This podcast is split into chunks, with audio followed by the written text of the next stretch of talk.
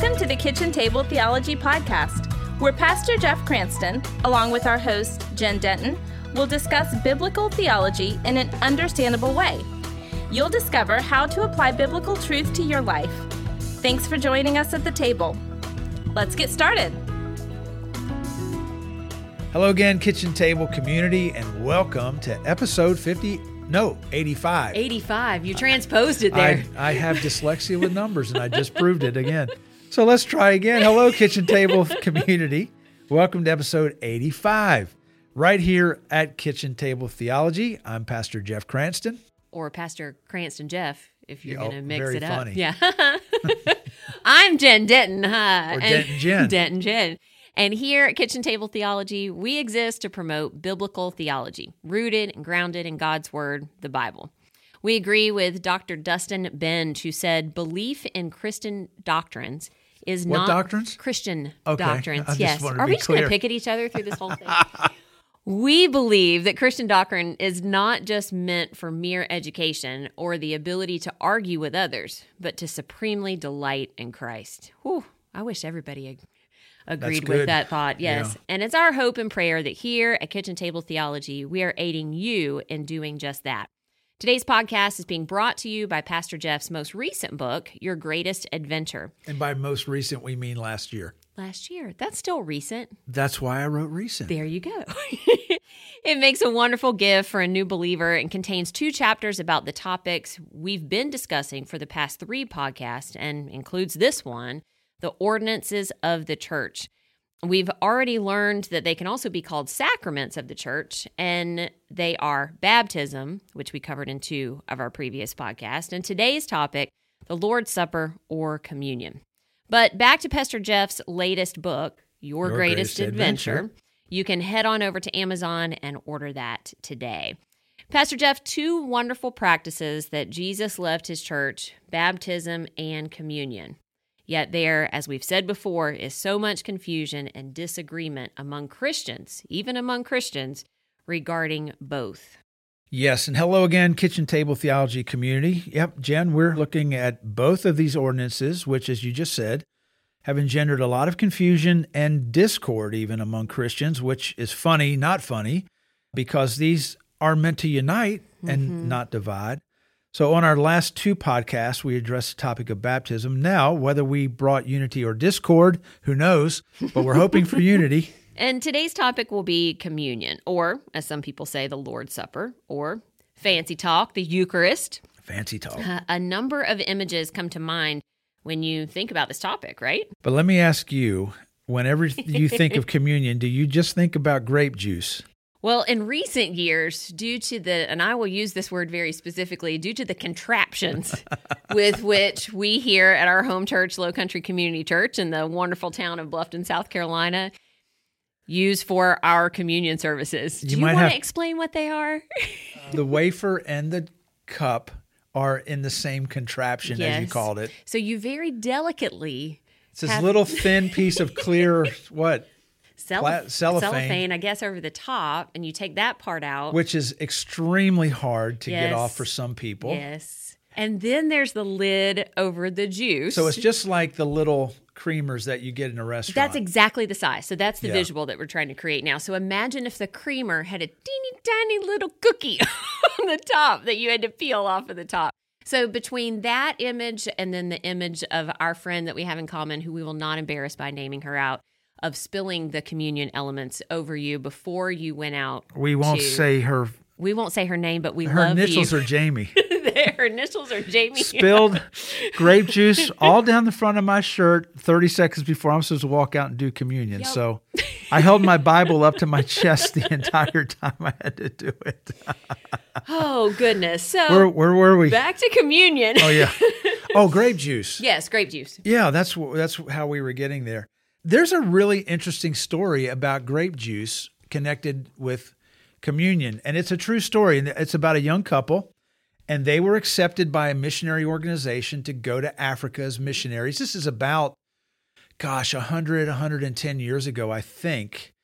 And on the day they were to leave, they are on their way to the dock in New York City to take get on their ship and sail to Africa.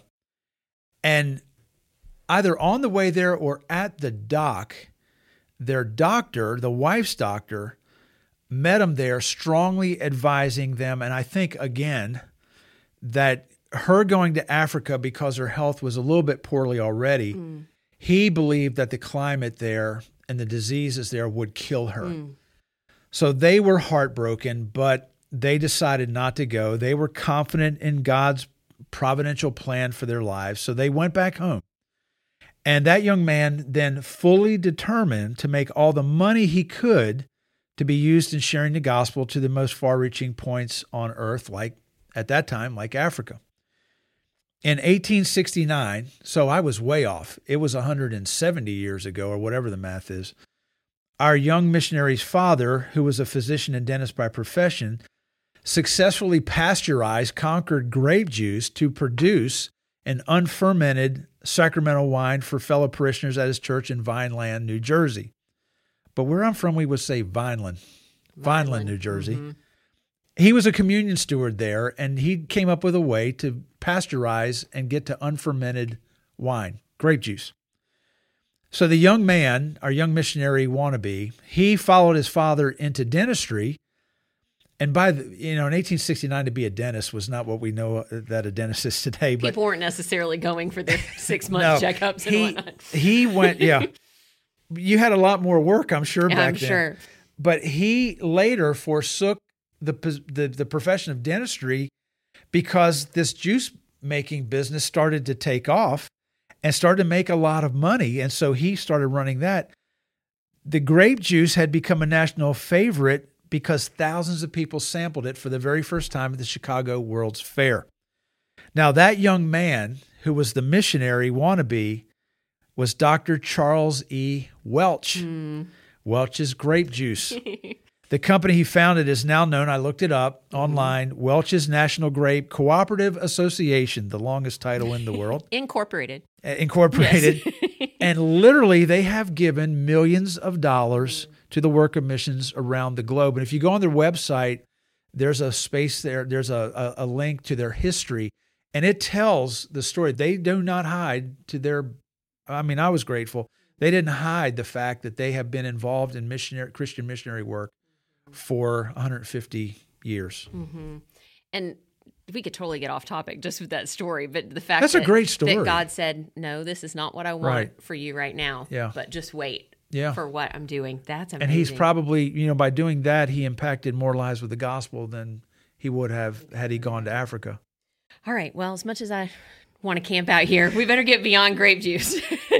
we we got to get beyond the grape juice, the bread, and the golden trays that many churches use. Oh, we had those with the and then you know, with Sister Helen was passing it to you and our arthritis was acting up that day. You had to be real careful. You weren't going to wear, wear. See, the, the, church I grew up in, women were not oh. allowed to pass out the communion elements. Oh, well, that opens up a whole nother realm of controversy. There Maybe that'll be in the second hundred podcast episodes. Women in ministry. Let's just take on all the easy topics. Let's take it.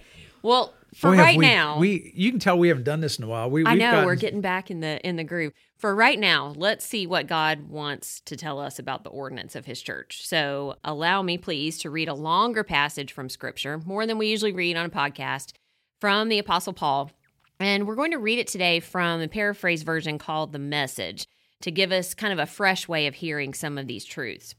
In writing to the church at Corinth or the Corinthian church, Paul had this to say.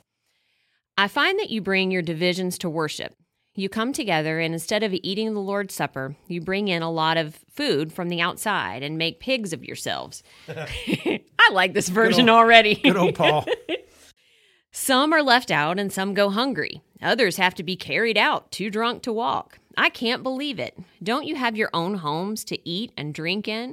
Why would you stoop to des- desecrating God's church? Why would you actually shame God's poor?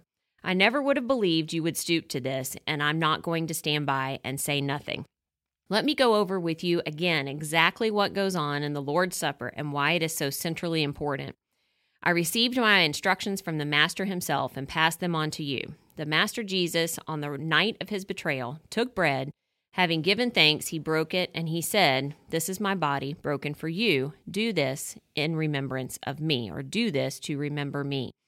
After supper, he did the same thing with the cup. This cup is my blood, my new covenant with you. Each time you drink this cup, remember me. What you must solemnly realize is that every time you eat this bread and every time you drink this cup, you reenact in your words and actions the death of the Master. You will be drawn back to this meal again and again after the Master returns. You must never let familiarity breed contempt. Anyone who eats the bread or drinks the cup of the Master irreverently is like a part of the crowd that jeered and spit on him at his death. Ooh. Is that the kind of remembrance you want to be a part of? Examine your motives, test your heart, come to the meal in holy awe. If you give no thought, or worse, don't care about the broken body of the Master when you eat and drink, you're running the risk of serious consequences. That's why so many of you, even now, are listless and sick, and others have gone to an early grave. If we get this straight now, we won't have to be straightened out later on. Better to be confronted by the master now than to face a fiery confrontation later. So, my friends, when you come together to the Lord's table, be reverent and courteous with one another. If you're so hungry that you can't wait to be served, go home and get a sandwich. that but, could be my life verse. on your tombstone, there it is. he home, went home and went had home a, sandwich. a sandwich. but by no means risk turning this meal into an eating and drinking binge or a family squabble. It is a spiritual meal, a love feast. Woo, the message kind of hammered that home for us a little bit. So, Pastor Jeff, Paul certainly has some strong views on this, whether, you know, from whatever translation you read it from. Where did these views come from? And for that matter, how did we get the Lord's Supper in the first place? Yeah, I'm really glad you read it out of that paraphrase because that helps us to hear it a little bit differently. You know, that's really in our language, and the message is a paraphrase and not a translation. And I'm sure we've talked about that at some point in previous mm-hmm. early, early podcasts. But anyway, where did it come from? Where did the Lord's Supper come from? Well, Jesus initiated the Lord's Supper at Passover, the Jewish Passover meal.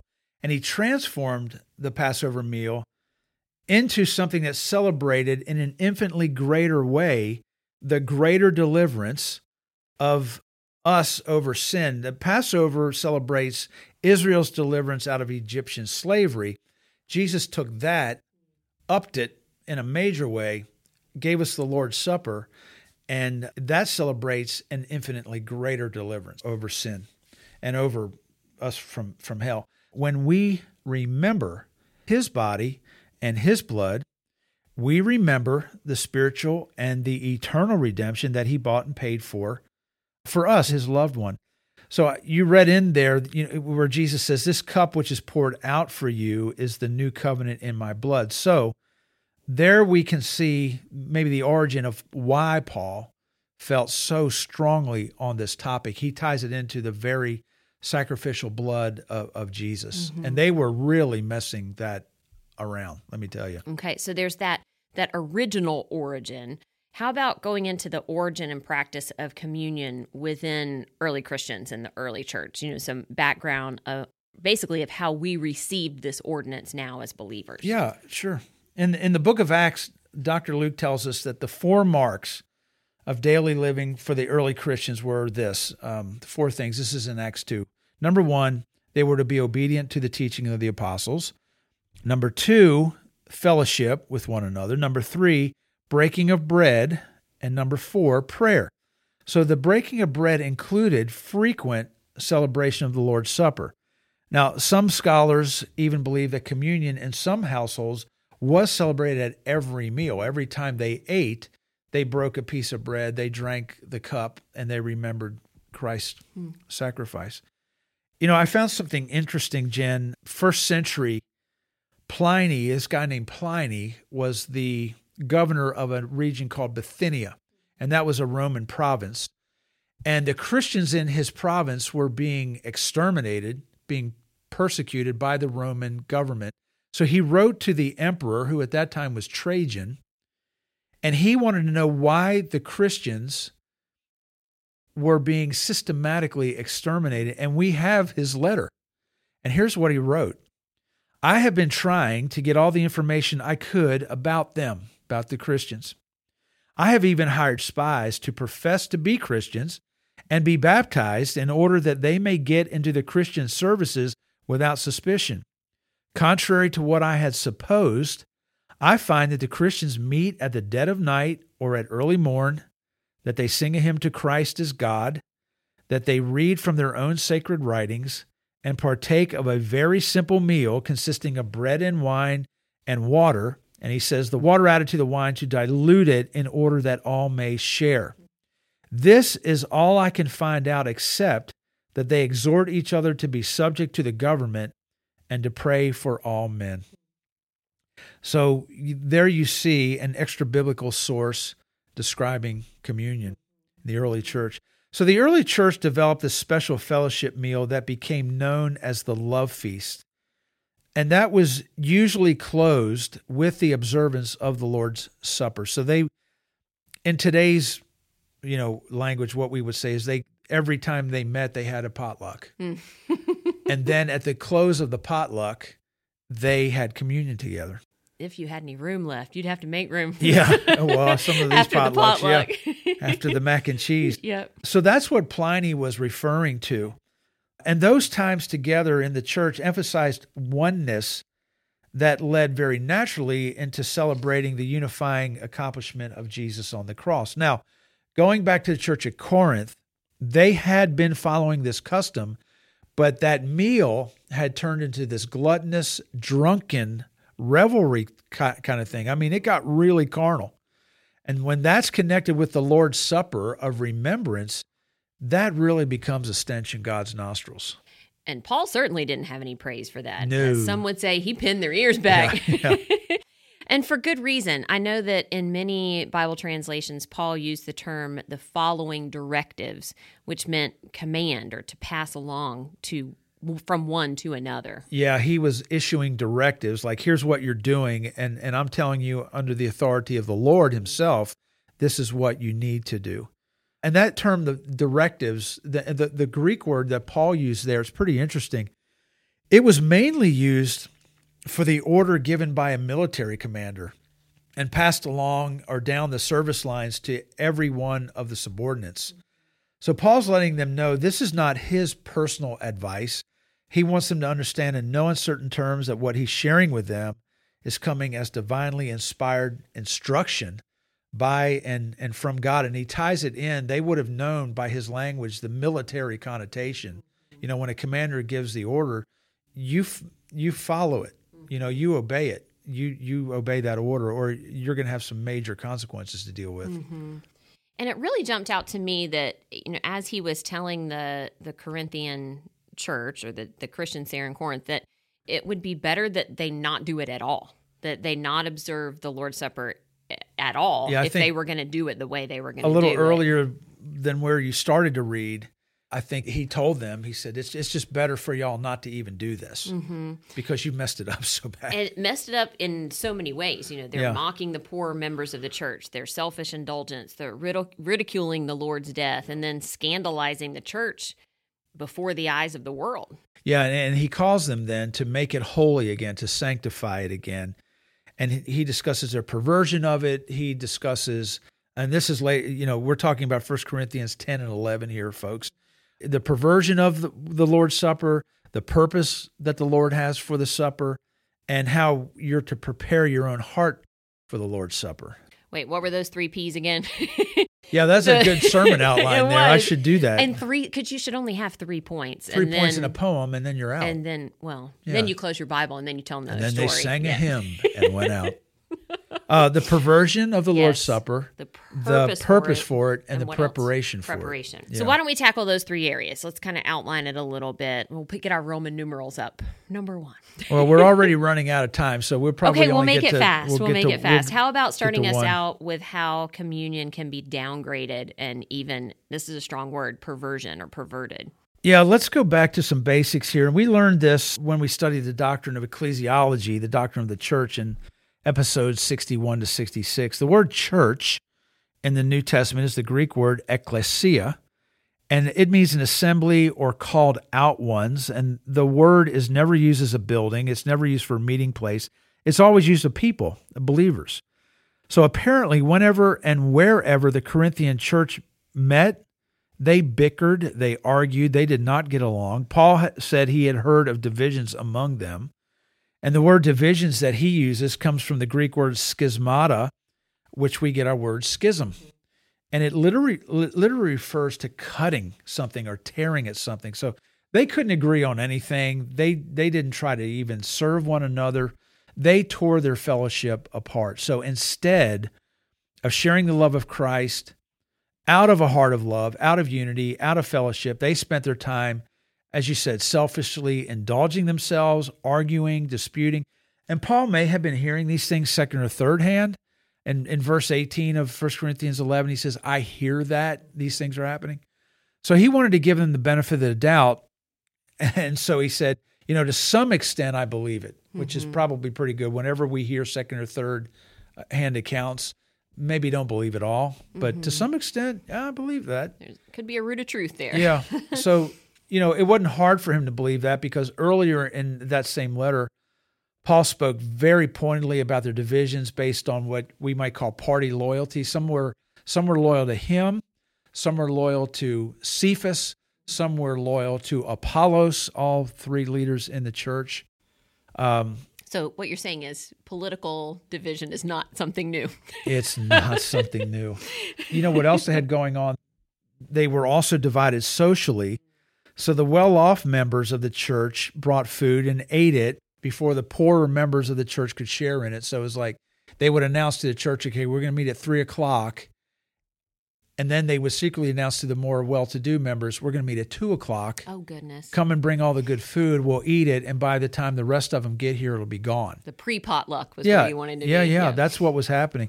So, uh, uh, really, a, a complete opposite from the Christians in Jerusalem that the Bible says committed themselves to the teaching of the apostles, to life together, the common meal, and the prayers.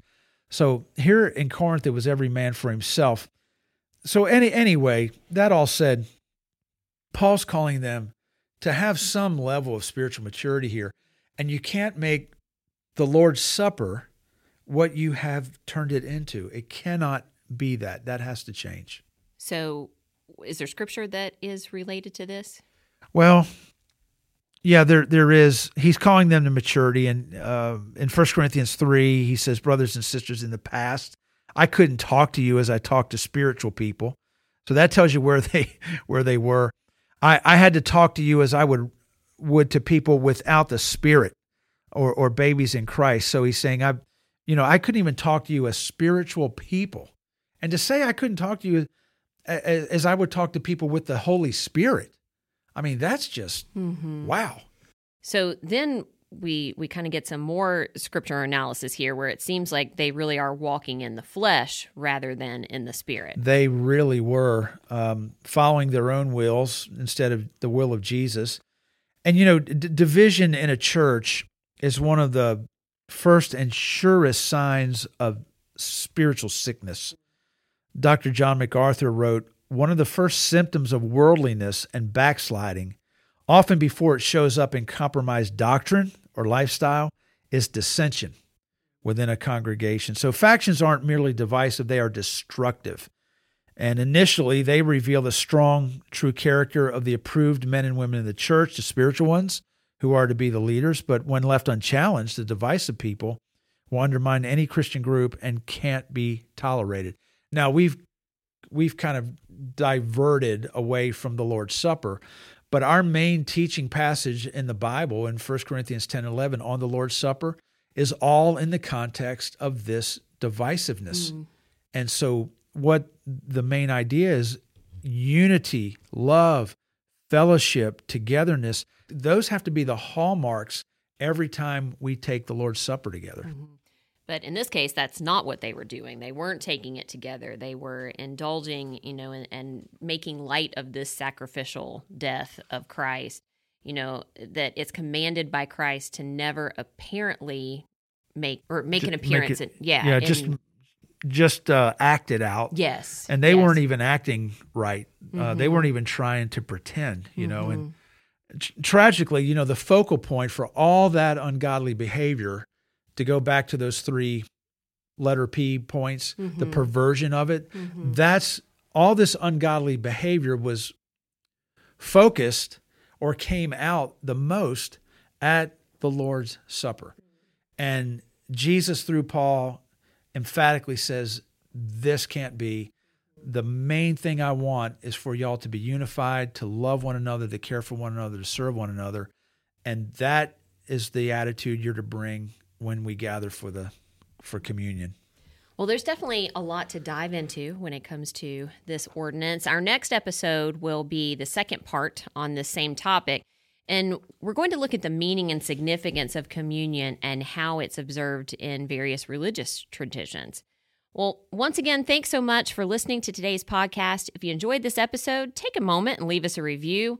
That way, more kitchen table theologians like you can discover us. It only takes a minute and it makes a huge difference. Do you want to read a review today? I would love for you to read a review. yes. Well, we have Sarah, and Sarah, it's Sarah 070909 if anyone wants to reach out to Sarah As directly. opposed to Sarah 070910. To- Yeah, or or- whatever or it might- 08. I hope that's not her address because that's a long one to write out. Anyways, Sarah, thank you. She wrote a review and said, Wow, Jen and Pastor Jeff really are taking their time to cover some in depth subjects. Making it a kitchen table atmosphere is so awesome and so very approachable and friendly. That's awesome. Thank you. No, thanks, Sarah.